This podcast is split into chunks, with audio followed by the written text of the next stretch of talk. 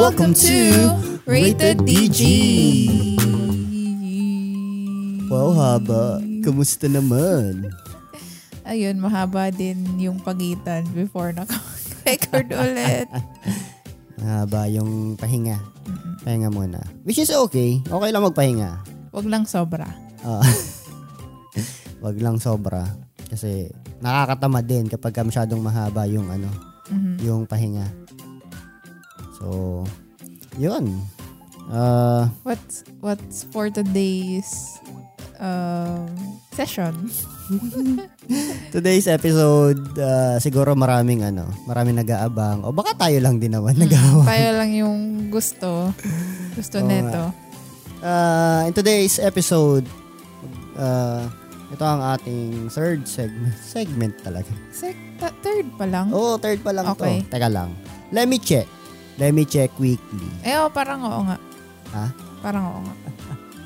Ah, teka lang. Uh, check ko lang mas mabilis kasi dagdag minutes din yan. Mhm. Cool Pulse Yarn. oh, tama, tama. Number three tayo. Number three tayo. This- bulol, bulol yan. Okay. Okay na? Mm. Sige. Number three na to ng Goops ba siya? Yeah. Yes. Tama ba yung intonation? Artist, artista yan. Uh, yun. Coops ba siya number 3? Yun. Ayun ang episode natin ngayon para Maiba medyo na. oo, Ano may, maiba naman. Ang tagal na natin dito nagawa eh. Mm-mm. Kaya mag Tsaka podca- parang bestseller. Bestseller. ano muna tayo? ano Ah, to? Um, hanapin. Oo ba? Request. Ay, naman, parang madaming may, mga- madaming mahilig ano eh, kay chika. Okay, sige. Ah, Start na? Oo, start na tayo kasi Okay. excited na. Excited talaga. Sige. Sige, so, go. meron akong limang hinanda na mga posts. So, mag- as usual, alam nyo naman to, listeners, magre-react kami ulit. So, itong first, anyway, bear with me kasi brinouse ko lang to. Tapos, in English kasi yung mga posts. So, tinatranslate ko pa siya sa isip ko para, ayorn. Anyway, so yung first post is, sabi niya, Coops daw ba siya for not getting uh, my sister-in-law's a baby shower gift after she wouldn't take my handmade one. Nagets Okay. Ah, na- nagets ko. Pero Okay. sige, may question ako pero mamaya na. Sige. So sabi niya dito, uh, dahil daw sa financial challenges niya, medyo broke siya currently, itong nag-post. So, nagkataon daw na yung sister-in-law niya is um, nagpa-baby shower. So, technically, pamangkin niya din naman, di ba? Kaya Mhm. sister-in-law eh. So, kapatid niya yung lalaki. Mm-mm. Tapos, parang sabi niya dito, medyo big deal yung baby shower kasi first uh, baby yon ng siblings niya sa, sa kanilang magkakapatid. Kumbaga first niyang pamangkin. Mhm. Tama di ba pag baby shower, nakapanganak na or manganganak pa lang? Mga anak pa lang. Ah, Tama, manganganak pa lang. So, sabi niya dito, meron sana siyang ipon na pera. Kaso, nagkataon na may unex- unexpected na gastusin dahil sa sasakyan niya. So, alam mo naman yan, di ba? Mga bigla ang gastusin pagdating sa sasakyan. Oo, mga sasakyan talaga ganyan yan. Kung kailan may gagastusin ka, saka makikisabay. Oo. No offense, Oh, God. no offense Thor. So, sino si Thor? Si Thor ang aking Mitsubishi Adventor. Ilang taon na nga siya Um, 10 years. this year? Kailan nag Ngayon, tw- nung ano, nung April. Okay. Bakit mo ba pinapangalanan ng mga sasakyan? Matanong ko lang. Ah, hindi ko rin alam eh. Pero Parang ever mas since, personalized ka nun. ever since nung lumaki ako na nagkasasakyan kami, yung, yung first car namin, usually mga kotse, na, mga sasakyan namin, ano eh, pangalan, mga colors lang. Mhm. So parang si Thor lang yung naiba. Dahil doon sa brand. Di ba meron kayong model niya. witch? Ah, ano kasi yun? Ah, yung plaka niya kasi yun. WTC. Yung plaka niya. Kaya Okay. witch yung tawag namin sa kanya. Pero parang mas madali, ewan ko, parang mas madali lang. Kumbaga parang siguro may ano din, baka may spirit din sila. na kapag ka bumabiyahe ka is para safe ka din, parang ganun. So, parang treat your things um, ano, yung parang it sparks joy. parang ganon. Marie Kondo. Oo. Okay, na ano na tayo. na-derail, na-derail na tayo. Sige. Okay, so saan na ako? So, um, Yung na, nasiraan yung sasakyan. Ay, na, may gastusin may gastusin siya. sa sasakyan niya. Ah, sasakyan. Mhm. Tapos, um, by the time daw na parang naayos niya yung issue, tapos nga siguro nagkapera siya ulit, yung registry, di ba uso na, parang lately ko na lang din yan na ano, or hindi naman, parang before pa, sa dati kong calling na pagkasal yata, di ba may registry? Mhm. So parang kunyari sa SM, sa mga hindi nakakaalam, um, yung kunyari yung ikakasal or yung ganyan nga may binyag, may birthday, parang may pipiliin na sila sa registry something, Mhm.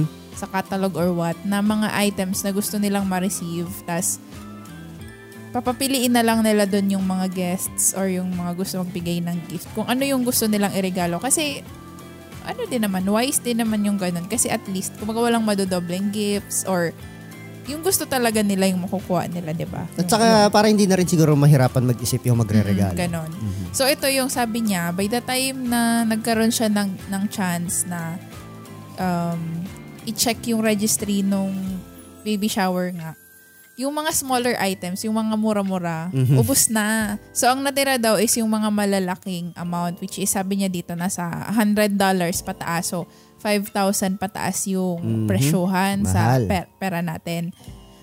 Which sabi niya, honestly, hindi niya kayang i-afford ipang regalo.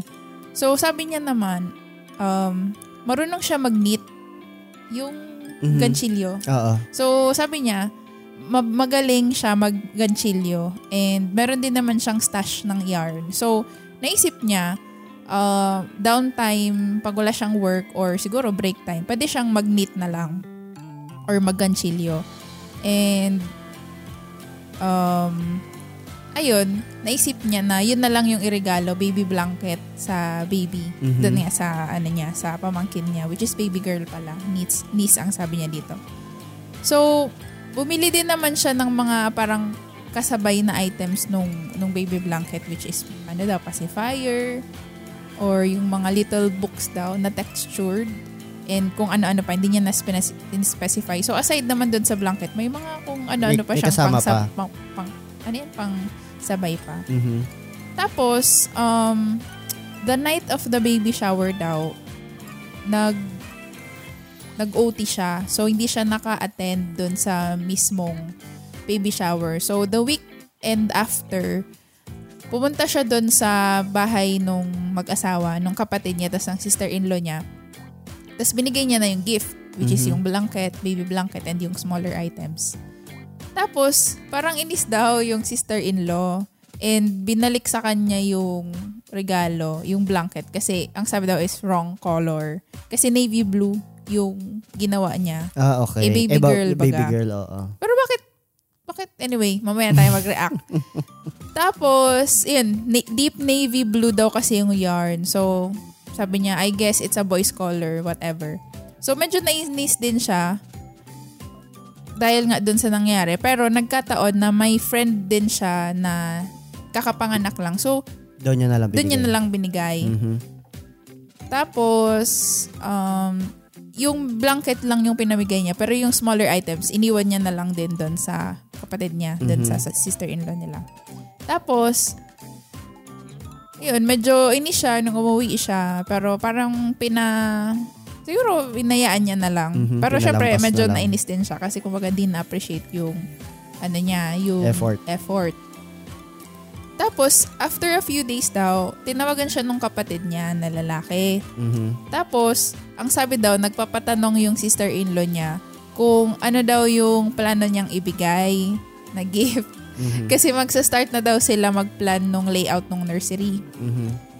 So parang, sabi niya, what the, what the, Mhm. what the heck? Kasi ano daw, parang sabi niya, may gift na akong binigay. Tapos yung wife mo, binalik. Binalik nung sister-in-law ko, 'di ba? Mhm.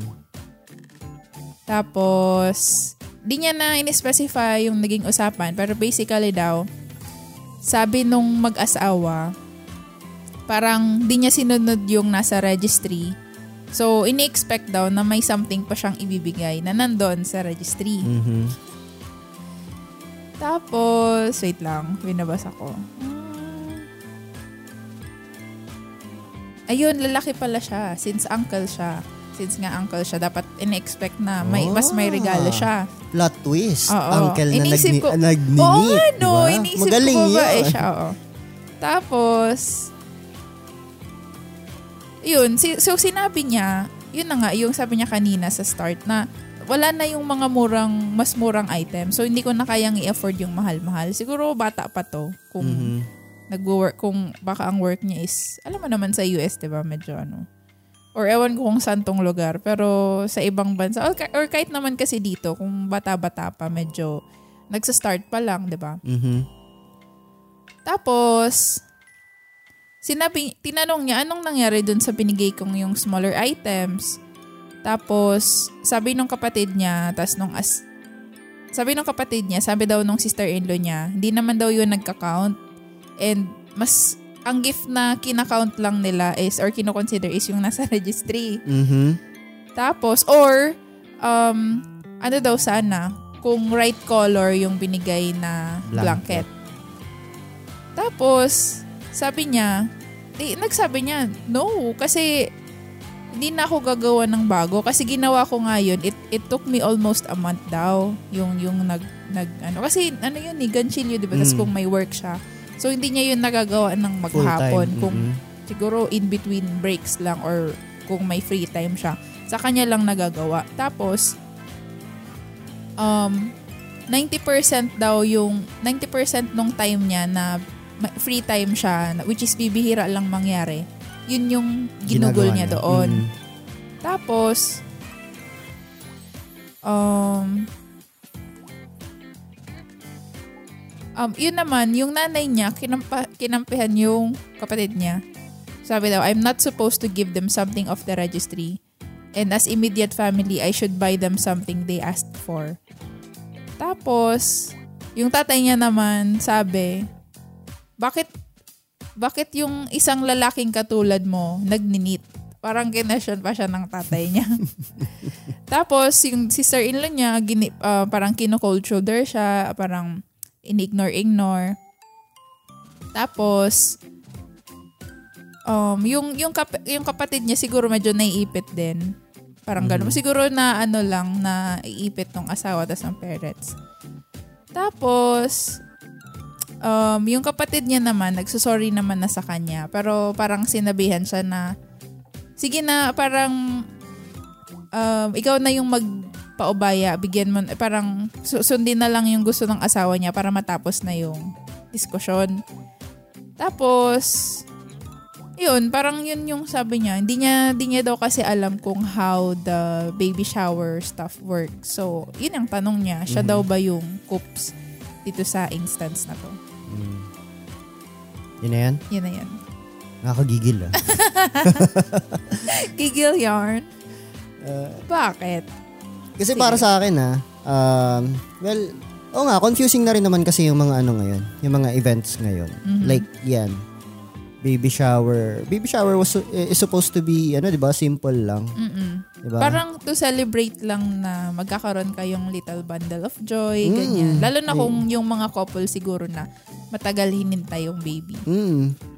Tapos, may ganyang stress pa. Tapos, na, na- medyo nainis ako dun sa, ano, yung term na should. Diba? You should give them something. Kasi yung, yung sa registry na yun, options yun eh. Mm-mm. Options to choose from. It doesn't mean na it's mandatory na ang matatanggap lang nila is from that registry. Kasi that's how gifts work. Uh, gift, uh, giving gifts is supposedly manggaling from the ano from From the heart. from the oh from the heart doon sa giver. 'di ba kaya nga gift gift yun eh Uh, hindi naman siya sinabi Ah, kasi kung kung ganun lang pala yung ano kumbaga parang hindi ko magets parang ang babaw ng family Mhm. Pa- para sa akin nabababawan ako pati doon sa parents Yes.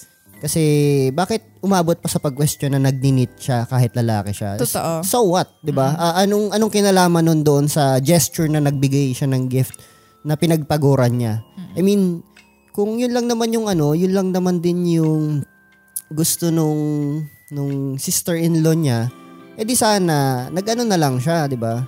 Uh, di sana pinera niya na lang. Mhm. Oh, 'di ba? Hindi na siya nagpa ano ng uh, tawag dito ng registry. Registry. Oo. At saka kung kung ganun lang din naman, di ah, ang tingin ko tuloy ah, ah, events ngayon, ginagawa na lang yung events ngayon para ano, para makalibre yung mga tao. Kasi for example, yan, Mhm. um, papa baby shower ka, magpapa ano ka pa ng ano, ng regis gift uh, registry para ano, para hindi ikaw yung bumili ng mga gamit para sa anak mo. Para yung mga iimbitahin mo nga attend, sila yung mapipilitang umano, bumili. 'Di ba? Para sa para sa iyo. Kasi pwedeng ano eh, pwedeng isipin nung pupunta, ay nakakahiya naman, hindi pupunta tayo tas wala tayong dala, in-invite pa tayo. 'Di ba? Mhm. 'Di ba? Parang ganun. So, yun yun yung naiisip ko. Parang para lang makalibre na sige hindi tayo gagastos ng ganito para pa- parang sa kasal karamihan yan dito napapansin ko yan dito sa Pilipinas kaul- kau- kaugalian yan na ay magdininong magdininong ako ng mayaman para kapag ka kinasal eh maram, ah, expected mo madaming ibigay. 'di ba yun, yung maling ano eh yung di, di ko sinasabing mali ah. Pero para sa akin ah well yun na makabaliktaran ng mali hindi tama. Pero kasi parang taking advantage kasi yun eh. Yun yung sinikita ko sa sitwasyon na yan. And and the fact na yung gift is nireject because of the wrong color. So ano yun, yung nursery mo gagawin mo lang Instagrammable, 'di ba? Para lang color coordinated or what? Mm-hmm. Or Ah, pwedeng not ano sure kasi- kung OCD ka or Hindi, what. pwedeng sinasabi, hindi in-explain, pero feeling ko, color means yung sa gender. Kasi kung nis nga, di ba, babae. Parang, siguro there, ah, ayun, di ba? Sige, ikaw na muna. Pero, Hindi, kasi ito yun ah. inaano nila yung girl Y- yung approved. yung room na yon, yung room na yon, they are making that room para sa kanila eh. Hindi naman para dun sa bata eh. Yes. The kid doesn't know colors yet, 'di ba? Bata pa 'yun eh. Hindi niya alam kung ano yung magiging favorite color niya. So ikaw as a parent, ni-reject mo yung ano, ni-reject mo yung regalo because of uh, sinasabi mo na wrong color. Wrong color para sa 'yun. Pero that gift is supposed to be for the baby, hindi naman para sa parents eh. 'Di ba? Yes. So kung ikaw, parents ka na ganun yung reason mo para mag-reject ng gift na you see pass through the efforts nung nagbigay, uh, I think doon doon coops yung ano, coops yung sister-in-law and pati yung family. Yung buong family damay ko na. Kahit pa nagsusorry yung isa, yung kapatid niya. Kasi ba't hindi niya Hinahayaan mapagtanggol? niya eh, Oo, oo. hindi niya mapagtanggol. Bakit siya na ano? Bakit siya na... Kikil ka na. Hindi, napikon lang ako kasi uh, uh, I know Tigil na tuloy natin to. I know yung ano, I know yung effort na Ah, handmade yung ginawa. And 'di ba, hindi naman Mas valuable nga yun. eh. saka hindi lahat marunong mag-knit, 'di ba? Oo. Tapos para bigyan ka ng uh, ganun na handmade, it's it's very special. I, I would take it as a special gift. Kahit pa kung anong color niyan, 'di ba? Kahit pa bitin sa bitin sa baby yung size ng blanket. Yung gesture na yun, nag, nag-spend siya ng time, di ba? It's, Kasi I think they just look out for the value, uh, monetary value nung gift. Hindi yung value talaga as as value. So yun, yung dami ko na sinabi. I think dito sa akin, I feel bad din doon sa nag-post. Kasi, kung ganun nga siya, he make ends meet. So, meaning, struggling pa siya. Kumbaga, his, I think bata pa tong nag-post na to. Usually kasi dito sa, um, pag nagpo-post sila, may edad na nilalagay. Mhm. So, siya wala. And yun nga, plot twist, saka ko lang din nalaman na guy pala siya. Tapos, Mhm. ano, nakakatawa naman na nagninit siya. Kasi 'di ba parang may mga hobbies 'di ba na parang mas common siya sa specific genders. Mhm. So, which is ang knitting, parang ganun nga, mas popular siya sa mga Babae, Minsan nga yung sa mas- mga grandma. mas grannies kasi mas may time na sila on their hands kasi Mhm. medyo matrabaho siya. Yep. Tapos um ayun naalala ko before segue lang. Marunong din ako dati mag-ganchilyo kasi gumagawa ako before ng wallet wallet or Mm. nung case ng phone, yung mga dating phone, di ba, yung Mhm. keypad. Para wala na nakalimutan ko na. Pero ma- masakit siya sa kamay kasi matrabaho siya, di ba? Mm. Tapos yung cousin mo, di ba, si Marion, Mm. nagninit siya. Hi, Hi, Marion. Marian. So, nagninit siya ng mga damit. Magaganda nga eh. Mm. So, yun, parang nakakalungkot lang para dun sa nag-post kasi, kumbaga, sinacrifice niya din yung time niya na pwedeng ipagpahinga niya kasi kung grabe din siya mag-work, di ba, kung nag-OT. Mhm. Ini-spend niya din to do yung ano, um, yun, yung baby blanket. Tapos nakaka- nakakalungkot na ni-reject for the wrong color. Kasi yun na nga, wrong color ba siya dahil doon sa sinabi mong sa aesthetics or dahil sa gender labeled na pag blue, pang baby boy siya, pag, pag pink, girl siya. So parang nakita ko nga eh, may post ata nun si Pate na hindi ko lang nabasa siya pero parang yun yung post na bakit bakit ini-specify or parang kinakategorize yung color for the genders na um, I agree naman sa'yo na paglaki ng bata, hindi mo alam kung anong gustong color niyan or kung ano yung Gender. orientation niya, di ba? Which Gender is- preference Oo, niya. so ngayon y- ngayon kasi medyo um medyo mahirap medyo tricky or sensitive na usapan pagdating sa gender preference. Kasi nga ayun madaming mga advocates pero madami din namang ano pa din against pa din 'di ba? So uh, as much as people are trying to be open meron iba iba iba na kasi ang ano pinaglalaban ng mga tao. So mahirap nang makisawsaw. So kumbaga as long as you're being a human na lang or wala kang inaapakan na na kumbaga um right or uh, ik- rights ng ibang tao I think that's enough na. Kumbaga anyway nag-ano na ako. So yun nakakalungkot na na-reject. Tapos parang pinagkakaisan pa siya ng family members na okay panganay nga yung ano panganay nga yung baby na siguro kaya po kumampi yung grandparents kasi ganon na First. first first Apo. born na apo. Mhm. So medyo nasuspoil siguro. Pero nakakaanong, hindi pa nga pinapanganak, tas ganun na, di ba? Tas, um, ayun, I agree, yung kapatid niya, si- siguro dapat yung kapatid niya na lang yung nag-side sa kanya na parang tinulungan na lang siya. Kasi kung alam niya naman yung sitwasyon ng kapatid niya, di ba? Mhm. Bakit pa ipagpipilitan? And And again, um, with regards dun sa mga events na I think yung iba ganun na o sige maghanda tayo ng paghandaan natin yung shower, yung kasal para ano mas maobliga yung mga tao mag, mag parang mahiya 'di ba na Mm. hindi walang gift ganyan. So, yun yung mali kasi kasi kaya ka nag kaya ka magpapakain, magse-celebrate kasi ginusto mo yan eh, 'di ba? Wala Mm. namang parang inimbita mo na lang yung tao may sarili din siyang buhay na let's say makikikain siya or a-attend siya, mag-attend siya dun sa kasal mo na magarbo or makikikain siya or a-attend dun sa shower. Time niya naman yung na, na parang time niya din naman yung makukonsume niya to attend. Hindi naman yun porket free yung food. Bakit yung time niya ba to spend that hours celebrating with you on your wedding or etong etong um etong Baby shower, shower. or Mm. kung ano man yan na occasion with you ano na ba yon that's invaluable kasi free yung free yung foods niya Kasi, hindi pina- naman kasi eh pinakain mo siya. Oo, kasi kunyari, weekend yon or weekday, yung iba nagli-leave pa sila para mag-attend dun sa occasion na in-invite mo. So, 'di ba? I- hindi ibig sabihin kasi na yung tao nag-attend sa event mo and they eat for free. Of course, free naman kasi handa mo yon. Hindi ibig sabihin nun na required na silang magbigay ng gift. Parang gift nga yun eh, bukal sa loob yun. Parang mas pangit na magbibigay ng, alam mong binigyan ka ng gift na masama sa loob ng tao, di ba? Mm, mm, mm. And ayun nga, parang siguro dapat alisin sa pag-iisip ng mga tao yung ganun na ay, may, may pa-event tayo.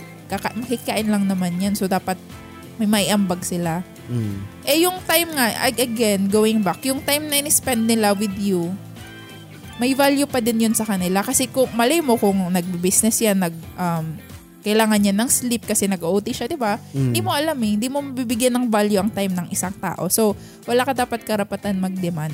Mhm. So, going back doon sa kasal natin, di ba? Tayo lahat yung gumastos.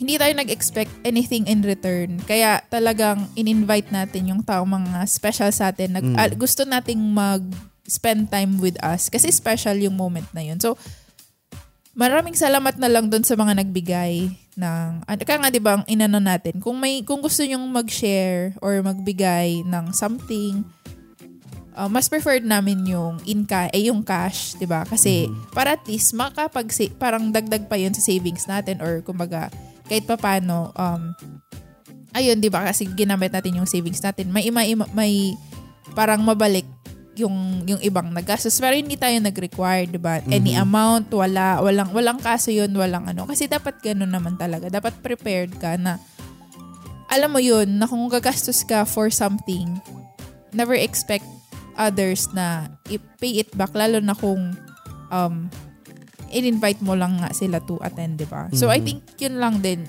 yun yun na kasi nasanay na yung tao ata sa mga gifts 'di ba lalo na pag birthdays ganyan Mhm. mapakain siya pero parang mag-expect ng ng gift or ano parang 'di ba pinagmumulan pa yan ng away ng iba ng ng partners or nung mag-asawa, mag-boyfriend, girlfriend pag walang pa something kasi Monthsary, anniversary. oo, parang gano'n. mga, Na parang mga inventong Oo. So, ayun, ayun lang din sa akin. Parang on this, dun sa base sa post niya, hindi hindi siya angkups yung family niya. Yes, Lalo yes. na yung sister sister-in-law. Grabe, ang kapal ng, Oo, kapal talaga. ng mukha. Ah, alam mo, may ano ko dyan.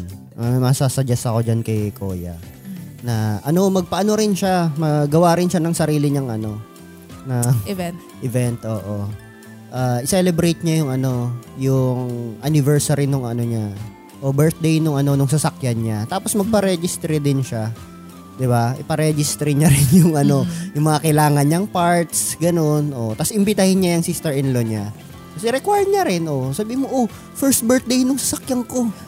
Oh, 'di ba? Parang sino ka para sabihin sa akin na ano? Kunwari nagreklamo. Sino ka para sabihin sa akin na hindi to mahalaga para sa akin, 'di ba? Ganun. Ga- ganun ko na lang kasi nakikita ngayon yung mga events-events. Eh. Oo. ano nga eh, yung um, gender reveal. Parang may mga nakikita tayong, ah, well, ano na lang siya, mga compiled sa TikTok yata or, or YouTube na parang mga ridiculous ng gender reveal na may mga nagre-rent pa ng um, helicopter or kung ano-ano na Mhm. parang iba, del- ah, parang life-threatening yung mga Mga stunts. yung mga stunts. Pero wala eh, kanya-kanyang trip lang sa buhay eh. Di kung may panggastos kayo, good for you. Pero kung you're making ends meet and you're doing that just for for um para ano ba yan English na naman para lang makisabayan sa trend Mhm. hindi worth it A- ako, I challenge kung sino man yung mga nagaganyan.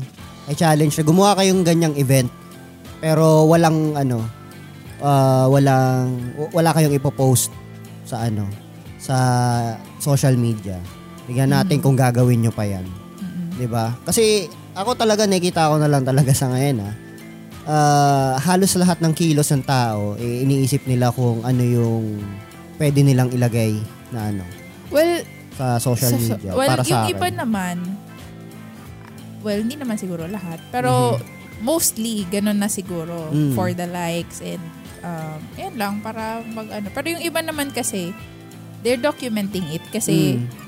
Like ako, ang Oo. dami kong picture sa phone ng mga gala natin, ng events natin na hindi ko na, tamad ko na mag-upload ngayon eh as Mm. compared dati. Pero I think someday kukonti-kontiin ko siya kasi paano pag nasira yung phone ko, yung camera ko, wala Mhm. nang, wala nang, kasi hindi naman uso ngayon mag-print ng ano eh, mag-print ng, or mag, ano yan, mag, mag-develop, mag-develop ng, ng, mga picture, films. mag-print Oo. ng picture. So, lahat ngayon digital na. So, pag nakorap yung files mo, wala na. Pero, ayun, kaya ay, na, naintindihan ko yung iba na ina-upload para lang may memories, may mababalikan. Tsaka Mhm. nakakatuwa, di ba? Kasi mano-notify ka na, oh, three years ago, ito yung ginawa mo. Tapos Mhm. magugulat ka na lang, what, three years na to? So, I understand yung iba. Pero, dun sa mga taong Yung they extreme, post, yung extreme Oo, talaga. yung extreme for the likes, magpapasikat, tapos gagawin lang nga para, ay mali, um, gagawin lang parang, yun nga, magpa, magpasikat. Mm, tas, ita, lang tas din ita- yung itatago, nila, itatago nila sa caption na ano, not to brag but to inspire. Ah, pero ano naman nga, sabi nga, na, sabi nga naman nila, kung ayaw mong makita, unfollow mo na lang. Yung mga ano, ganon. Mhm. Anyway, sarili naman nilang accounts yun. Pero, Mm. yun lang. Yun. Sige. Doon na tayo sa next. Medyo Okay. ano, medyo mainit ang Medyo ano. mainit ang... Hindi na ano lang talaga ako medyo naawa. ano. Oo.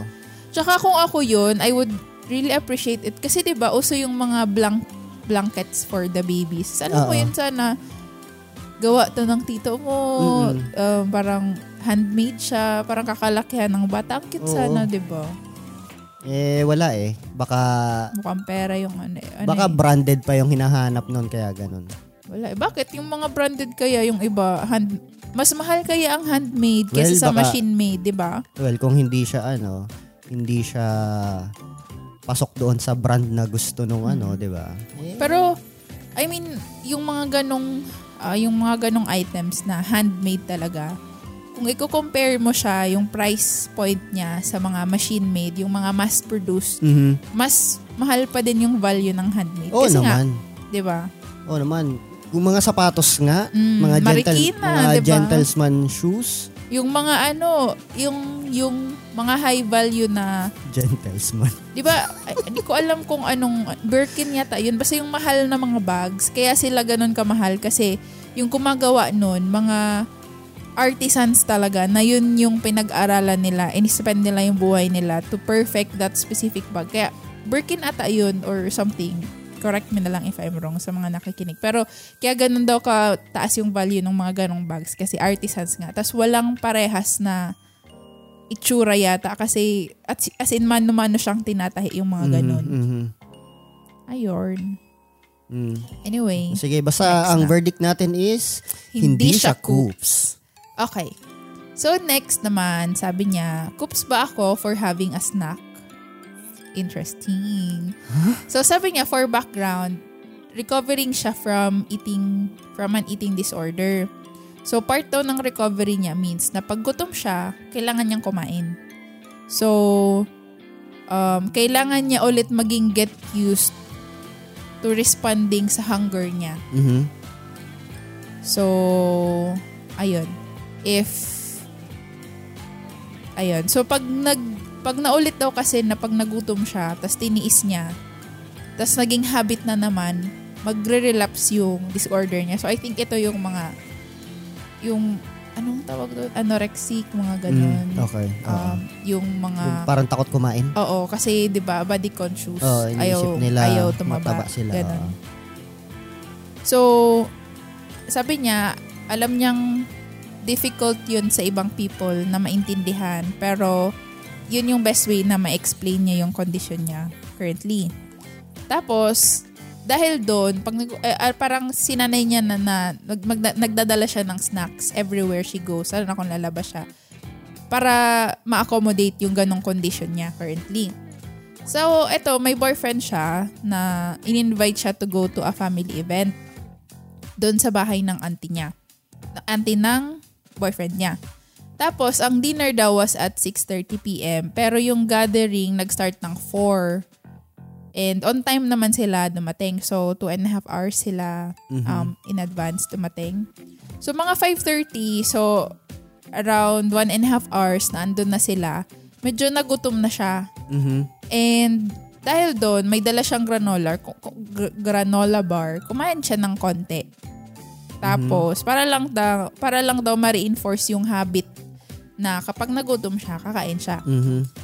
So, 6.30 naman daw impunto yung dinner. And then, masarap daw yung foods. So, nung umalis na sila, napansin niya medyo na-upset yung boyfriend niya.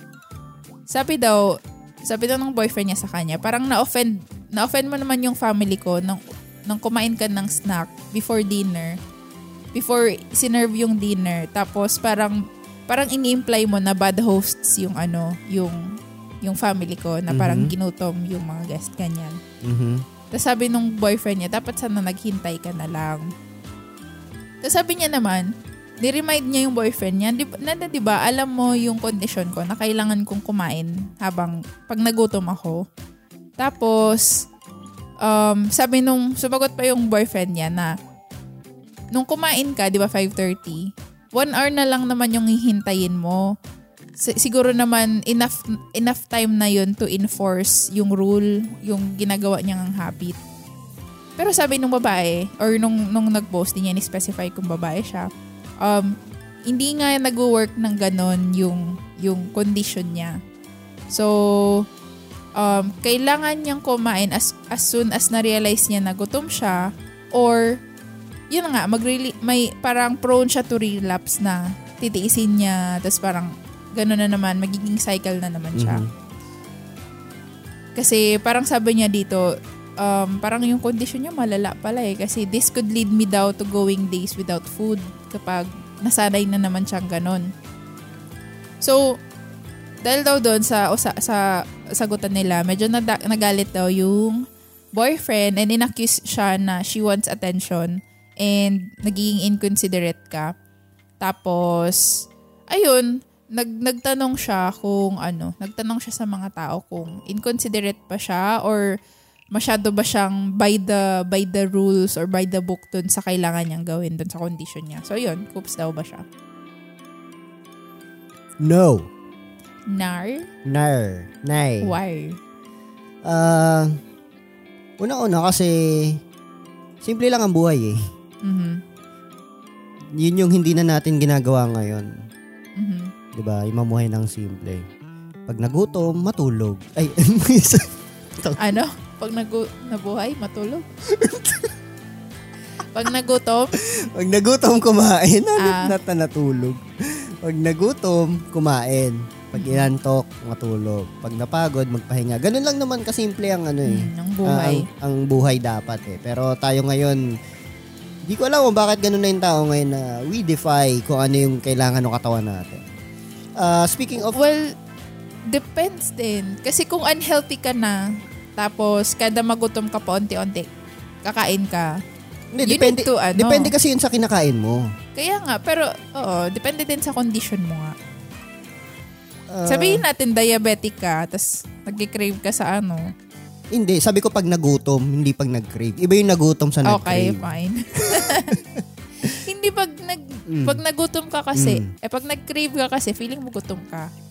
Hindi eh. Dapat, iyo, may condition ka, hindi mo alam kung ano yung pinagkain mo ng gutom sa ano, ng nagke-crave. Pero anyways, yung sa akin, para doon sa situation, hindi coops yung Nag-post. letter sender. Ah. Ah, letter sender talaga. Oh, Ate Charo. Ano, yung, yung nag-post, hindi siya coops. Kasi, Oo.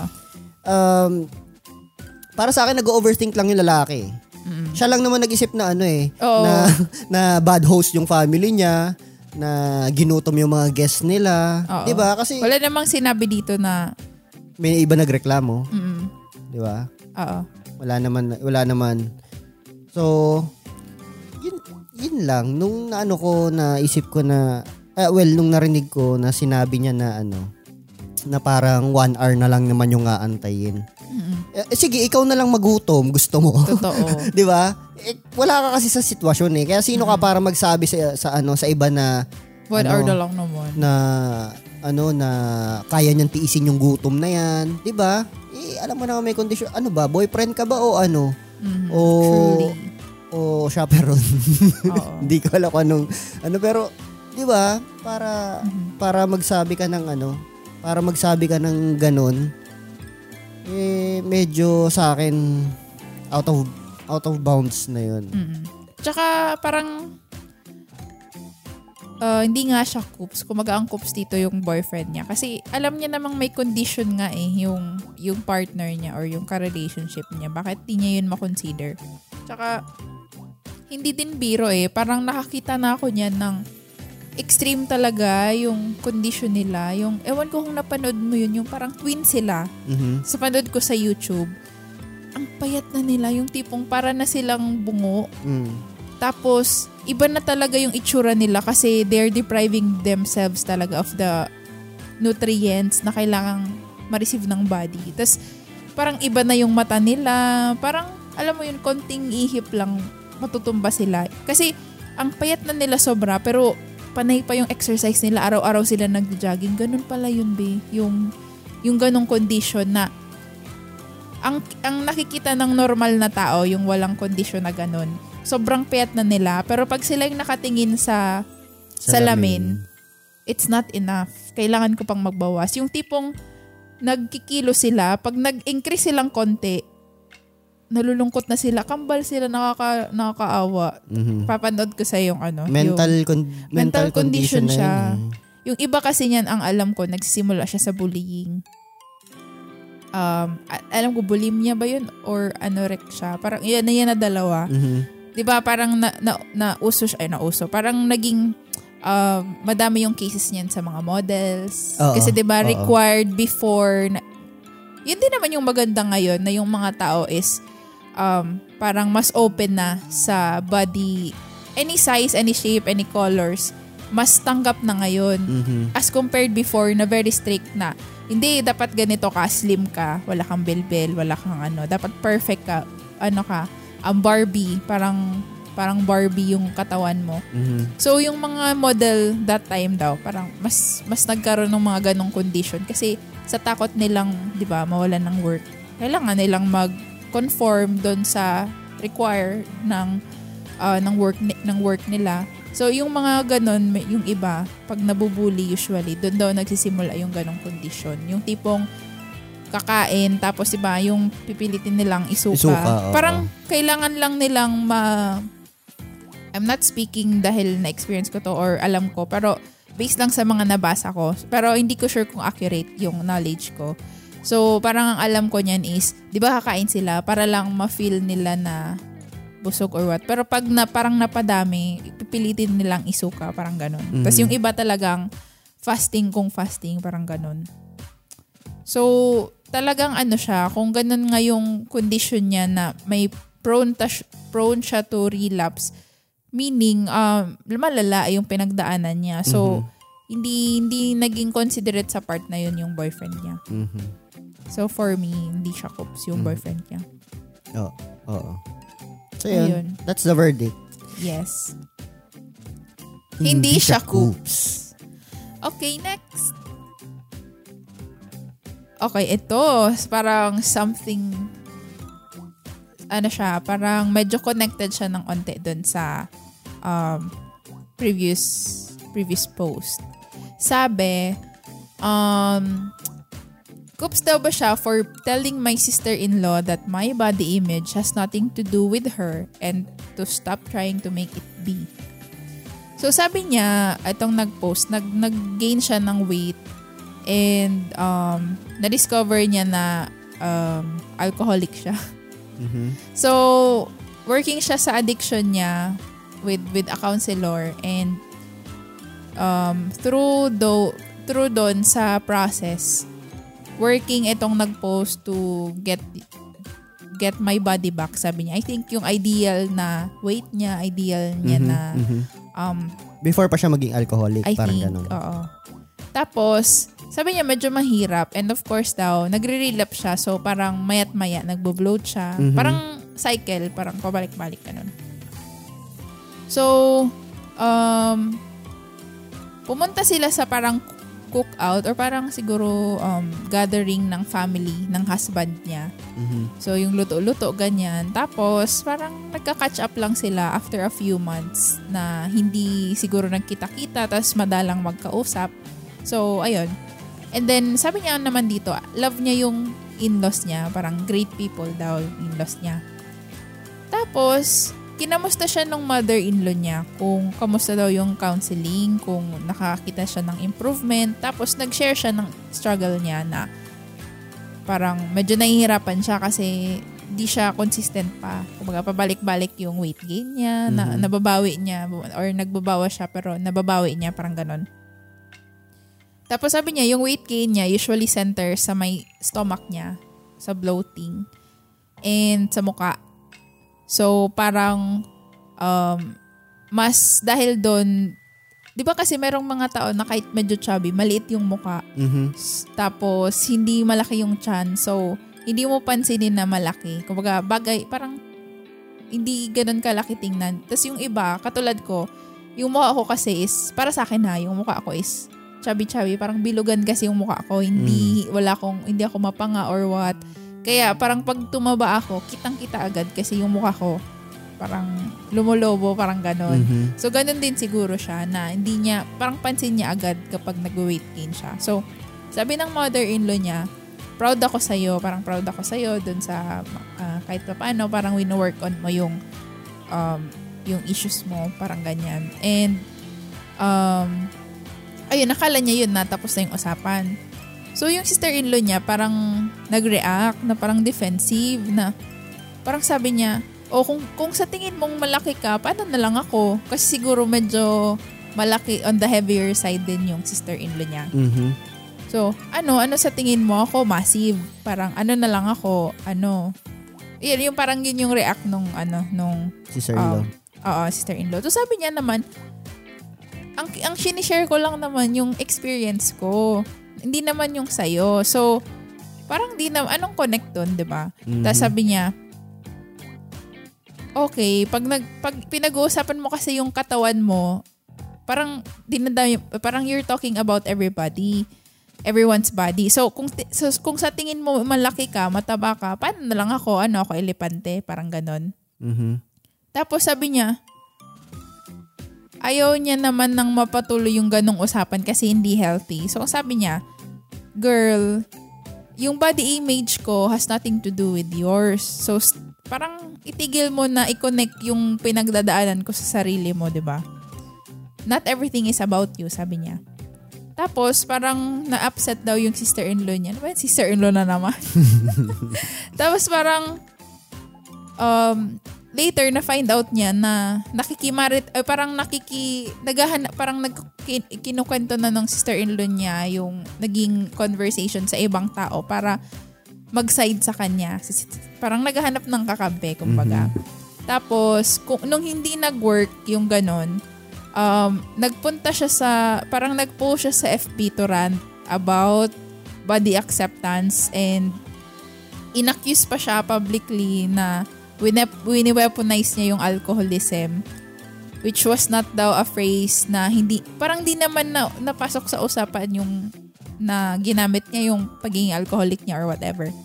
Tapos, sabi niya, um, tinanong niya yung mother-in-law niya and sabi naman ng parang inassure naman siya ng mother-in-law niya na yung, yung conversation naman na nangyari is dapat sana um, hindi naman ganun ka big deal. Pero um, yung husband niya ang sabi medyo ang sinabihan siya ng husband niya na medyo rude daw yung yung shinare niya doon sa sa parang event nila ng family. Kasi yung sister-in-law niya has always been parang siguro ganun din malaking babae. And medyo sensitive medyo sensitive dun sa ganong usapan and by dun, dun nga sa naging sagutan nila parang um, shinut down niya yung feelings ng sister-in-law and parang na-invalidate yung issue niya So, yun yung ano, yun yung side ng asawa niya. Pero yung sa mother-in-law niya, parang sabi naman is, hayaan na, parang di naman big deal. Pero yung asawa niya, medyo ina-accuse, parang pinakonsensya siya na na-hurt mo nga yung feelings nung, nung kapatid ko. Mhm. So, nagtatanong siya, siya daw ba, coops daw ba siya dun sa pangyayari? Uh, no pun intended. Pero it's a big no. Kasi, what do you hindi, hindi siya coops.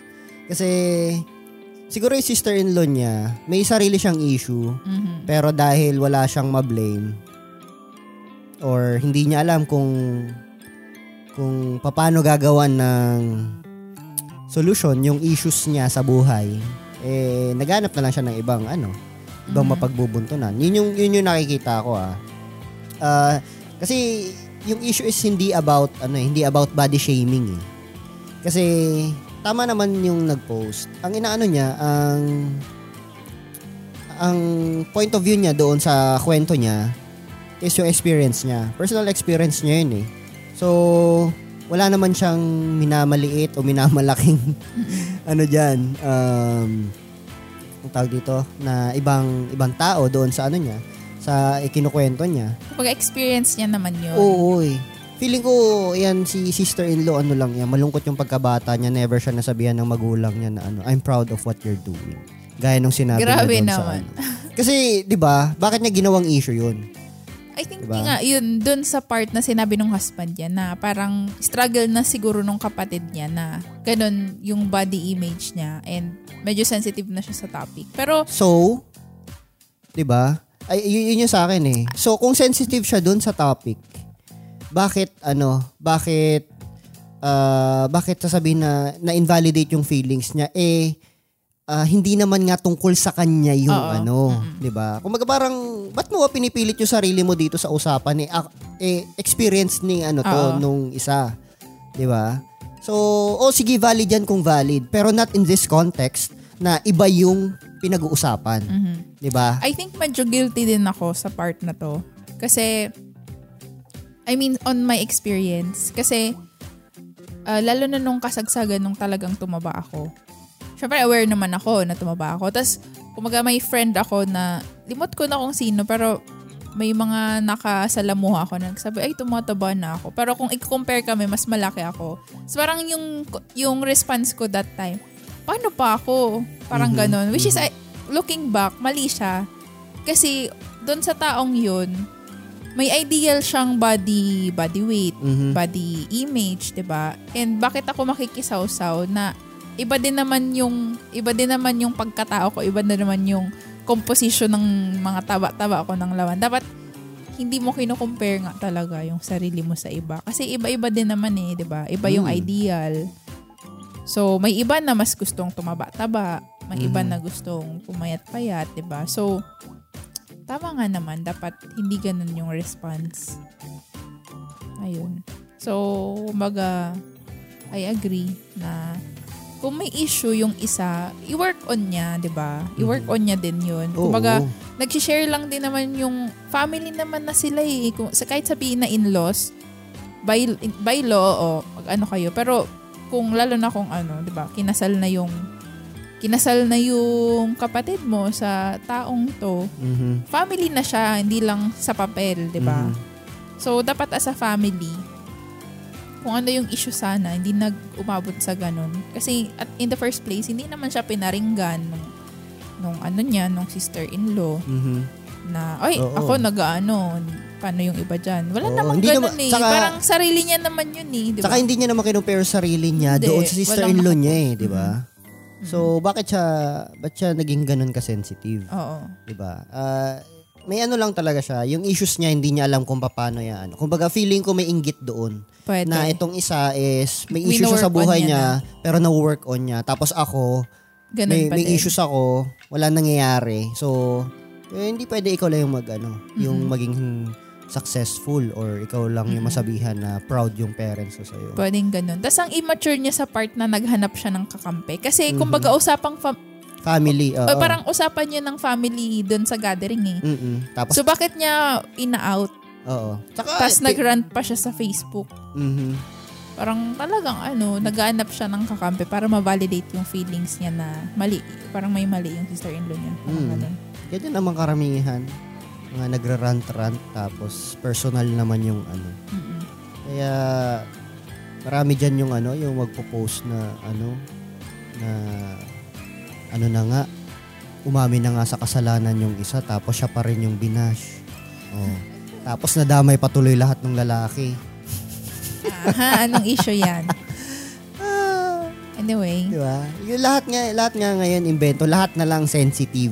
Mhm. Pero kung lahat papansinin mo, I mean lahat uh, magiging considerate ka, well, you you won't be living your life. Mhm. Yun. Ayun. So dito, anong hatol natin? Hindi siya coops. Okay. Ayun. Okay. Meron ka pa ba dyan? Meron pa, dalawa. Kaya pa Dalawa. ba? Kaya pa ba? Ah, Kaya yan? Sulit-sulit. Matagal hindi pag-record. Sige, i-anin ko na. So, ito naman, medyo controversial tong ano, itong nag-post. Kasi, sabi niya, um, eh, lalaki itong nag-post. So, yung girlfriend niya, may kapatid na babae. So, yung kapatid na babae nung girlfriend niya, nagre-renta and then nag-end yung renta two months ago nung pinost niya to. Tapos, ayaw nang i-renew nung kapatid yung lease niya, yung renta niya. Siguro hindi gusto yung place, kanyan. And, ayun. So, ang original plan is magsistay yung kapatid ng girlfriend niya doon sa place ng girlfriend niya. Mhm. Nalito ako. So, magsistay yung, yung kapatid doon sa, kapatid niya lang din, sa girlfriend Ah. niya. Kaso, ang problema, um, walang, one bedroom lang yung apartment ng girlfriend. So, Mhm. kung sakali, magsistay siya sa couch, doon siya matutulog. Mhm. Tapos, parang itong si boyfriend, may two extra bedroom siya sa place niya. So, nag-offer siya na pwede, naman, pwede mo naman ipastay yung kapatid ko. Iba na yung iniisip mo, wala pa nga. Sabi niya, pwede mo naman ipastay yung kapatid mo dun sa, um, sa, sa place ko. Kasi nagko-complain na yung girlfriend niya eh Na. na ano, parang nagko-complain na na parang nag-crush na nga yung kapatid doon sa parang masikip siguro. Mm, mm. So yun, nag nag-accept naman yung girlfriend. So yung kapatid ng girlfriend niya nakistay na sa kanya Mhm. for the past eight weeks na pala. Tapos um sabi niya siguro hindi naman na napag-usapan ng maayos pero um, ay parang sabi niya, hindi, parang sa three years na mag, na sila ng, parang na mag-on, ba yan? Sa three years nila ng girlfriend niya, never sila masyadong nag-usap ng kapatid.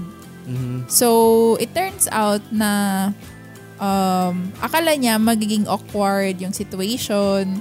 Pero na-realize niya na medyo may in common sila sa ugali kasi para silang mahilig sa video games, sa anime, tas yung sa movies, may yung mga gusto nilang movies parehas, ano ba yan?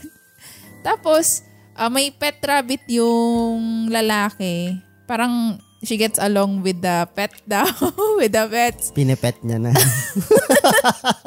Visit ka. Tapos, um, di ko, di in-specify, pero taga-ibang bansa yung, ano, yung, yung magkapatid. So, parang tinuturuan siya how to do dishes dun sa country, home country nila. Mhm. Hindi naman in-specify kung Oh, saan. ibig sabihin, walang dishwasher doon. Kasi kung... Siguro, oo. Mm-mm. Tapos, sabi niya, sabi niya, it's genuinely been great having her here. Tapos, sabi niya, initially, ang balak lang is few weeks. Kaso, ang issue nga is, palaging, um, hindi, parang hindi nakakakuha ng mararentahan yung, yung ano, yung kapatid Mhm. medyo nagsastruggle. So, sabi niya naman, wala namang issue. As long as you need, pwede kang magstay dito, rent-free. Tapos, um, ayun, di naman, wala namang kaso sa kanya kasi parang nag-jive naman yung ugali niya. And, yun, same, parang same, magkaugali sila, ganyan. So, ang issue is, well, understandably, yung girlfriend, medyo nagsiselos na. Mhm. Kasi parang na, na-upset na yung girlfriend kasi parang ang tagal na nagsistay. Tapos parang ano naman, nagtaka naman yung boyfriend kasi yung in the first place, ikaw yung nag nag-propose na ano, 'di ba, na ipastay dito. Tapos um, sabi nung girlfriend, di ko naman in-expect na masyado kayong magiging close. And di niya in-expect na ganun nakatagal, two months na, andun pa yung kapatid sa place ng lalaki. Tapos, ang sabi nung girlfriend, it's either paalisin mo na lang yung kapatid ko or pabayarin mo ng rent. Mhm. Kasi matagal na din, di ba? And sabi niya naman, hindi ako comfortable na maniningil ako ng rent and maging, ano, maging landlord ako sa kapatid mo. Tapos, I mean, kapatid mo naman yan, so malaking tulong naman na siguro na rent-free siya dito. Tapos, um, ikaw din naman yung nakiusap na magstay siya dito. Mhm. Tapos, hindi niya, hindi magets ng lalaki bakit upset yung girlfriend. Tapos, sabi niya, I feel like she's being super unreasonable and unfair. Tapos, parang kung ayaw niya pastayin yung kapatid niya dito, dapat sila yung mag-usap. Hindi yung ako yung, um, parang, ako yung parang kinakausap niya. Eh, silang kapatid dapat yung mag-usap. So, siya daw ba yung coops? Juicy! Juicy Julie. Ay, joke lang. Juicy. Sige, ako na muna. I think dito sa part na to, medyo kups ng konti yung lalaki na hindi niya magets ano yung nagiging issue ng kapatid niya. Mhm. Nung Given- kapatid o nung girlfriend? Nung girlfriend pala. Given sige na yung girlfriend niya yung nag-insist. Pero syempre, di ba, um, kung balik rin natin yung situation, yung girlfriend niya magpa-stay ng kapatid niyang lalaki doon sa place niya. Tapos ganun sila naging close. I think, kumbaga dapat ganun na lang siguro. Parang always put yourself sa mga ganong situation on the shoes of the person. Para kahit pa para paano, maintindihan mo. oh, maintindihan mo siya, saan siya nanggagaling. So, parang napaka-naive niya naman na hindi niya magets yung pinanggagalingan ng girlfriend niya. Pero may point din naman siya na hindi naman ako yung nag-insist. Hindi ko naman kasalanan naging close kami. Eh dapat nga, tama naman siya na kausapin mo yung kapatid mo. Ganon. Or, eh, or pwede din naman na ano, magpalit sila ng situation. Yung girlfriend niya na lang yung lumipat doon sa boyfriend. Tapos yung place nung girlfriend, ibigay niya doon sa kapatid. Para solve na. Mhm. Ikaw ba? No comment. Hi! Bakit no comment? Hindi, kasi I, I agree doon sa mga sinabi mo. I mean, there are a lot of options para ma-remedy yung ano. Parang remedy nagsisimula pa lang ako. Iba na yung iniisip Hindi, aka- iniisip mo? Ang inisip ko kasi ano, ah, pagtatalunan nila pera. Kasi kung Ah. nakikitira doon ng libre, tas itong ano eh gustong maningil, yung lalaki gusto maningil, pero hindi naman pala ganun yung sitwasyon. So, yun. Kaya ah, I agree naman sa'yo na yung ano, yung yung magkapatid dapat yung mag-usap Mm-mm. tungkol doon. True. Tapos pwede din nga mag-swap na lang sila kung ayaw niya na ganun sila maging magka-close. O, di ba? Tapos siya tapos yung kapatid niya yung magbayad ng renta doon sa inuupahan ng kapatid niya na ano, na nagsosolo din, di ba? I think kasi dito sa point na to, medyo although masamang isipan ng masama ang ibang tao, pero alam, you know how the world works. And siguro yung babae, kung ano, overthinker, Mhm. katulad ko. So, ano nang naisip, ay, baka nagkakainlaban na yung dalawa. Parang ganon. So, di mo din naman masisisi yung babae. Pero, mali niya naman na parang ninanag niya yung lalaki na without trying to open up the issue siguro about it sa kapatid niya and doon sa lalaki ng maayos. Kasi adult naman na siguro sila. eh. They have their own place. So, dapat mapag-usapan nilang ng maayos. Kasi in the first place, siya naman nag-suggest, di ba? Mhm. So, Yeah. medyo ano sila, para sila, ay, naghatol na ako. Ikaw ba? Ah, Oo, kasi sabi ko kung ano yung hatol mo yun. Ayun, para, para sila, Ano para siya? sila Si- may si- coops ng konti. Medj. Medj. Ayusin nilang buhay nila. Naku, ba yan? Ayun, yun lang naman. Itong next, itong last, medyo maiksi lang to. Sige. So sabi niya, coops daw ba siya for not taking my daughter's worry seriously? Okay. So, ayun. So, yung daughter nitong nag-post is 13 years old and parang kakabalik lang galing sa summer camp. Diba uso yun sa ibang bansa? Mhm. So, for the past two weeks, andun yung anak niya sa summer camp. Tapos parang yung anak niya is, napansin niya medyo malungkot daw, medyo down pag uwi. So, tinanong niya. Tinanong niya. Tapos ang reply ng anak niya, yung classic na, wala, wala man. Parang ganun. Leave me alone, parang ganun. Tapos, syempre, ininsist niya na, um, ininsist, parang pinilit niya na kung ganyan ka kalungkot, it's not, it's, it's not nothing. May something. Mhm. So nag nag ano naman, nag nag nag-confess naman yung anak niya na sabi niya, sabi ng anak niya, I don't feel unique kasi dahil sa pangalan ko, ang common ng pangalan ko. Tapos sabi niya, doon daw kasi sa summer camp, may tatlong girls na kapangalan niya and naging awkward daw paminsan. Tapos, medyo naiiyak na daw yung anak niya. Tapos itinanong niya bakit na um, ay parang nagtan- tinanong siya nung anak niya na parang bakit mo kasi ako pinangalanan ng very common, di man lang unique. Ang cute naman. Tapos parang feeling ko tuloy hindi ako kung may kapangalan ako parang very common, di ako unique sa ibang tao. Parang ganun yung issue nung anak niya. Mhm. Um, ayun, sabi niya naman, parang napaka-ridiculous naman ang issue ng anak niya. Tapos sabi niya, madaming tao na magkakapangalan. Mhm. Ay parang, madami kang kapangalan kasi pa- maganda yung pangalan mo. Parang Mhm. sabi ng, ng nanay sa anak niya. And other parents, na, nagustuhan din nila. So, pinangalan din nila sa anak nila.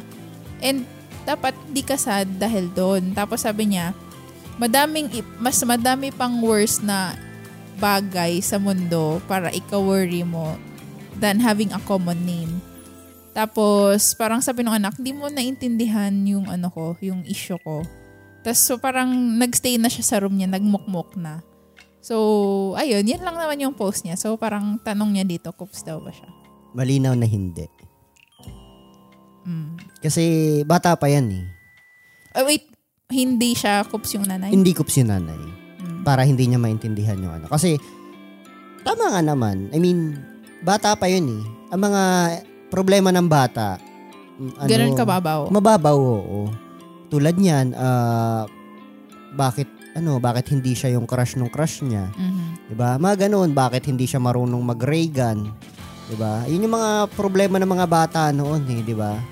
Ah, bakit hindi siya pwedeng maglaro ng computer games Mhm. na hanggat gusto niya. Ganun ma- ma- mga simpleng ano, simpleng mababaw na problema. And yun having a common name ah, kasi ba- baka yun lang din yung ano nung ano, yun lang ano nung bata na yung kung ano yung pangalan niya is siya na yun. Mhm. Hindi hindi yung uniqueness is baka ina-associate niya lang sa ano, sa tawag Mhm. 'di ba? Hindi sa kung sino talaga siya. Kasi bata pa 'yun, eh, hindi niya pa 'yan alam.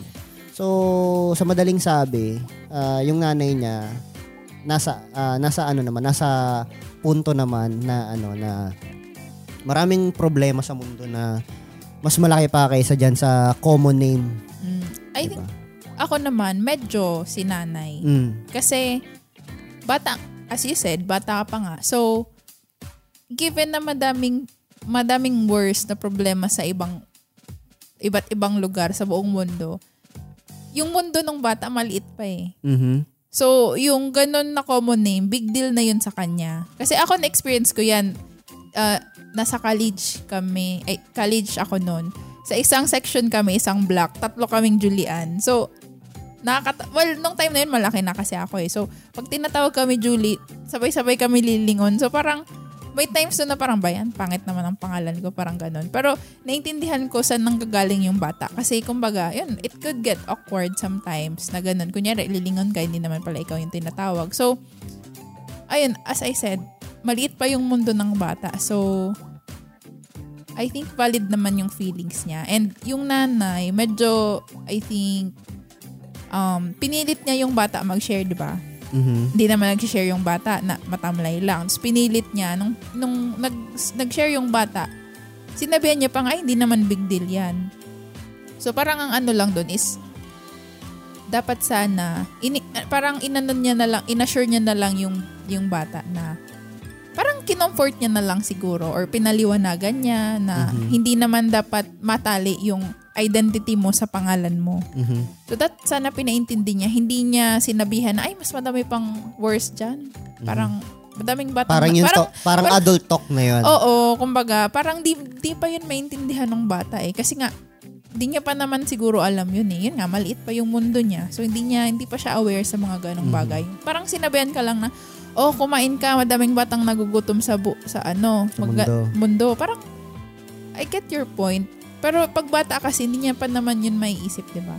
Mhm. So, I think, yun lang yung ano, yun lang yung siguro, kung pwede niya pang mas, um, mas nagawan ng tamang action. Parang ganun. Kasi, uh, ang, ang pag ganito lang, baka, pag may issue ulit yung bata, hindi na sa kanya mag-share Mag-share. kasi ganun lang yung sasabi. Parang isipin na, sasabi nito, Mm. dramatic lang ako eh. Parang ganun. Yep, yep. May point. Eh, 13 yung bata, nagsa-start pa lang Mm, magdalaga. teens. Teen pa lang, Mm. di ba? Pag teen, mas madaming pinagdadaanan. So, mas kailangan niya yung, kailangan siya ng anak niya. Eh, paano kung ayaw na mag-share sa kanya? Dahil Mhm. doon sa instance na yun, parang ganun. Mm. Okay. Makes sense. Mm. So, anong So, verdict? Medyo coops. Medyo coops. Medyo coops. Yep. Ayun! Tapos na. Nakalima na tayo. Yon! Parang napagod ka. Ha? Napagod Hindi, ka naubos yung energy ko dun sa unang ano eh. Oo ba? Oo, parang naubos lahat ng energy ko kasi nainis ako doon sa Mm-mm. sister-in-law. So, yun. Mga sister-in-law. Oo nga. Yung mga napili ko lang din kasi. Anyways, siguro dyan na muna tayo ngayon. Na marami, Magtatapos. marami pa namang ibang ano, mga ibang recordings na magaganap. Maghanap pa tayo ng mga interesting and mga juicy na mga posts from the internet. Yeah. Okay. Okay. I guess that's it for today's episode. Thank you everyone for listening. Keep safe and talk to you soon. Bye.